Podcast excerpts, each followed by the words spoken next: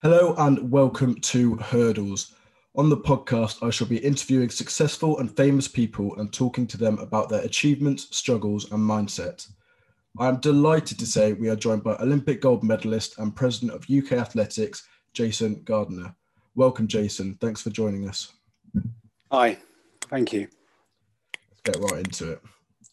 So, Jason, many will know what you have achieved, but for those who don't, uh, can you tell us a bit about your career and your successes? Yeah, I guess um, I'll probably be um, most well known for uh, winning the Olympic gold medal uh, in Athens 2004 uh, in the 4x100 meters relay.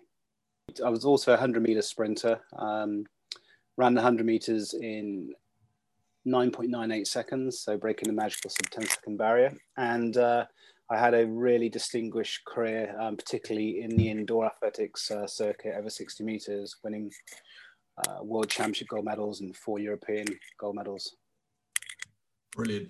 Can you just describe uh, to the audience how it feels to have won a gold medal at the Olympics? Well, it took me nearly 20 years to achieve my childhood dream um, to win an Olympic Games gold medal. And, you know, for all those years from being a schoolboy, from watching the Olympics on TV, I had a talent when I was young. And that's what I wanted to do. And as I kind of progressed and took my schoolboy talent through club to national levels and then managed to climb, you know, um, up a, another few ladders, uh, rungs of ladders to becoming a Great Britain international athlete, to becoming an Olympic athlete. My first Olympics was in Sydney, 2000. I thought this is it. Um, I'm going to achieve my um, childhood dream and uh, it all kind of came crashing down. I came away from those games with a disqualification in relay. I didn't progress past the quarterfinals in the 100 meters. And I had a hard lessons to learn about how tough it is Olympic um, arena. So um, for Athens to come along, and I was probably, well, probably, I was not as good shape as I was four years before. And, you know, when it was kind of like all stacked against us, it was looking like the British team in particular in the relay wouldn't achieve gold we did. We beat the formidable USA team, and to stand on that rostrum, when I look back now on video footage and just think, wow, you know, seeing the Union Jack flag being raised above every other nation, beating the fastest team ever to be assembled in a relay in the great USA team was just a tremendous um, yeah, moment in my life. And yeah, it's uh, really satisfying. I bet I have seen the video and uh, it is just brilliant what was achieved. So, how did you go about achieving this? When did you know you're going to be successful, and what sacrifices did you need to make to achieve greatness? From the age of seven uh, to eight years of age is when I knew I wanted to be an Olympic athlete. But then, you know, I wanted to be other things as well, I wanted to be a professional football player. Uh, but I actually, because I was quite good at running, uh, certainly in school, school sports days, I loved that feeling of of you know running really quickly and um, and racing. I love racing. And it was probably at the age of 17 when actually my kind of aspirations, my dream to be an Olympic athlete or to be Olympic champion was st- suddenly started to be um, taken seriously by a lot more people because I started to make a mark on the uh, international stage. I at, at 17 I uh, represented Great Britain Northern Ireland team for the first time against in an international against uh, Germany and Russia. And then the year later, I was able to get selected to compete in the World Junior Championships. And I came away from those championships with a silver and a gold medal. And that is when people started to believe in um, that in my dream. Um, and that's when I started to even more believe that it's possible. But the journey was difficult. Yeah, along that journey, uh, were there certain sacrifices that you had to make to put everything into this career? Yeah, so many sacrifices, but do you know what? I didn't really see them as sacrifices as much because it's what I wanted. A lot of people will talk about, you know, oh, do you know, do you know, have to you know, not have kind of, you know, your friendship groups whenever people may be going out, you know, partying when they're, you know, leaving school, etc., or going on gap years and stuff like that. Um, a, that was never part of my kind of career plan. Plan. I had my part of my career plan was even to go to university, um, but I, in the end, I did. Um, but it wasn't a sacrifice really. It was what I wanted to do. I made decisions. It was outlined to me what it would take to win, and the effort. I think the you know the sacrifices I probably look back on. Um, I didn't quite realize how hard you had to push your body um, beyond limits, and you know you will you when you're trying to break barriers to win, and all all athletes, the athletes competing, um, preparing for Tokyo, um, hopefully later this year, they will, if they're genuinely um, going to um, into those games to win a gold medal, their sights will be on actually having to push their bodies to break world records. You've got to do what another human being hasn't done before to kind of um, you know secure to secure that victory. So um, those sacrifices were quite tough. Um, yeah, that was probably it, I was quite fortunate. I had a quite a good balance actually as well. Um, I was there's different types of athletes, and during the off season, I was able to relax and chill with my friends. I kind of kept most of my same friendship groups, which um, I grew up with in school. So, um, and that gave me just a nice distraction from athletics because it is so intense, it's relentless, and um, often, you know, when you're getting close to your biggest kind of competitions, is when problems happen. You get injured, and it's having to deal with these kind of things. The mental mental toughness is um is a you know a critical kind of component of um success. No, definitely. You talk about the uh, intensity of being an Olympian. How often were you having to train? Well, I trained with my first Olympic coach, my proper coach, when I was, you know, dedicating myself to be a, a professional athlete. I trained five days a week with that coach. Um, and we were we had two rest days a week. We worked three weeks really hard and one week light or lighter. Um, and I was with that coach for over 10 years. And then I joined another coach because I wasn't quite fulfilling what I wanted to achieve over the 100 meters. Um, and I joined a coach by the name of Malcolm Arnold. My first coach was David Lease. They were both national coaches. And Malcolm Arnold was um, has coached many athletes to world records, Olympic golds, and I the step up in training when I joined Malcolm was yeah pretty pretty fierce and immense. Um, I trained six days a week, and it was a yeah it was really really hard. Throughout your career, what hurdles have you had to overcome? Okay, right. Starting out, um, so I grew up in Bath, and the when I grew up at the time, there was no facilities around here. There was no synthetic track. Um, I uh, come from a, a, a working class um, background, so there wasn't like masses of disposable income around. So I didn't have no silver spoon.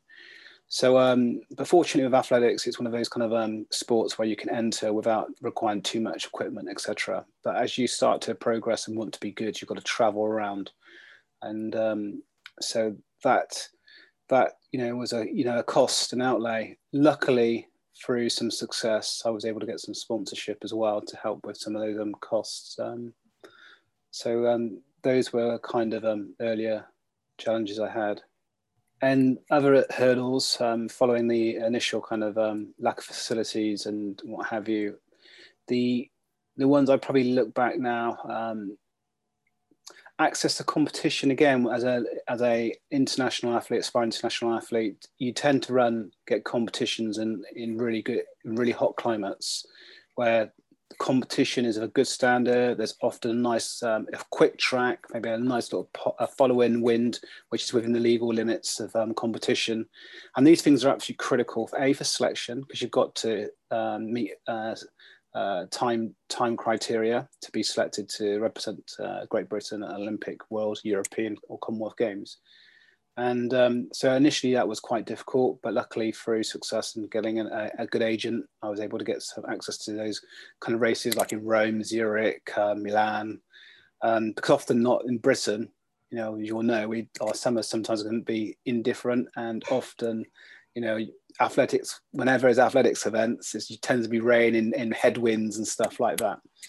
Other hurdles, the big hurdles for me particularly was um, injuries. I had to push and push my body to be uh, as good as I possibly could be to be competitive with the best in the world. And I and I unfortunately broke down a lot with injuries. Um, but as you get older, um, and you start to understand your body a bit more. You can start to become smarter, but also with the introduction of lottery funding in 1997, um, I was able to start to get a good kind of support kind of um, uh, wraparound care. So access to doctors, physios, um, you know, obviously training facilities started to come around then. So lots of those hurdles, which was holding not just myself, but a lot of, you know, British uh, athletes back.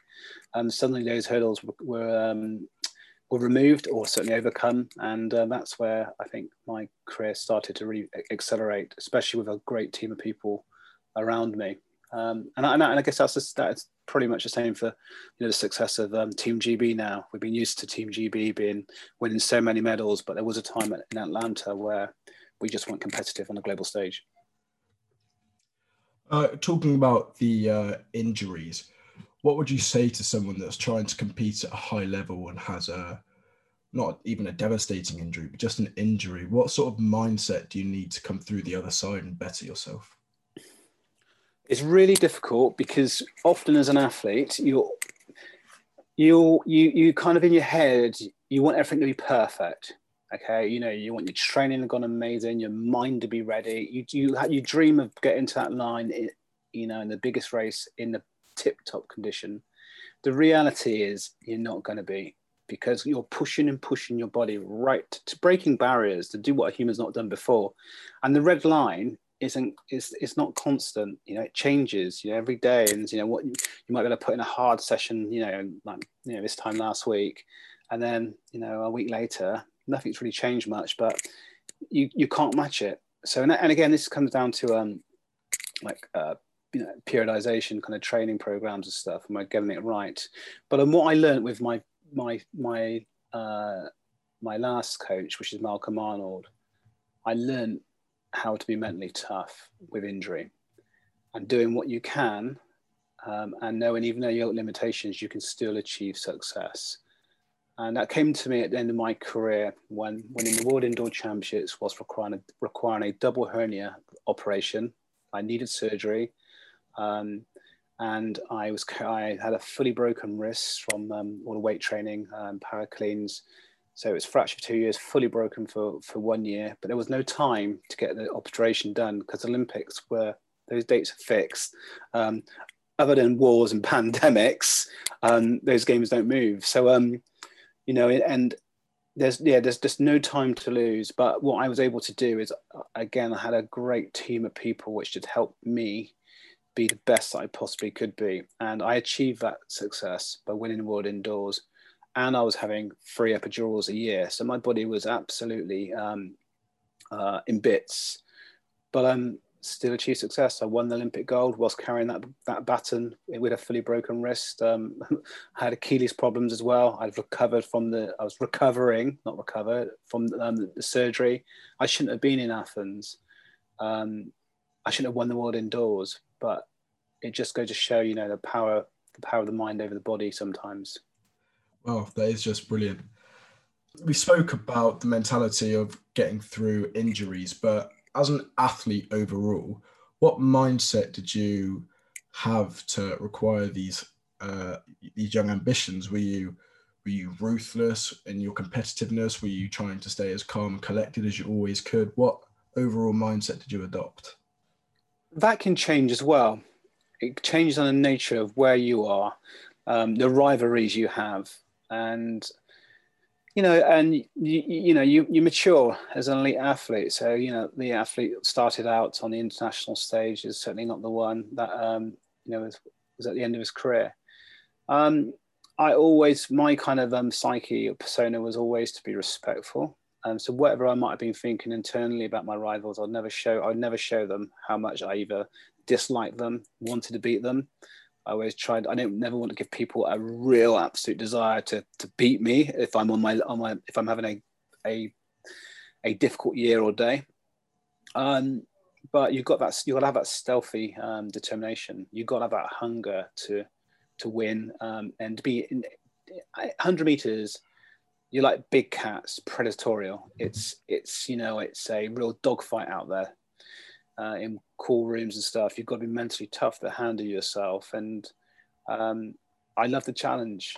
I love the challenge of trying to you know bring the best out of myself, and I and I love winning. I mentioned just at the start of this career, you know, I enjoyed racing. I was a racer. Some people, and I've trained with some wonderful people before, are better trainers than they are, you know, competitors. My only regret, probably, look back on my career, and I didn't quite achieve what I wanted to do over the hundred meters, and um, and that frustrates me. But um, I do look back, and you know, I gave it my best. I gave my best shot. So I'm that hunger and desire that you you speak of. Did it come naturally, or did you have to train that as your career progressed?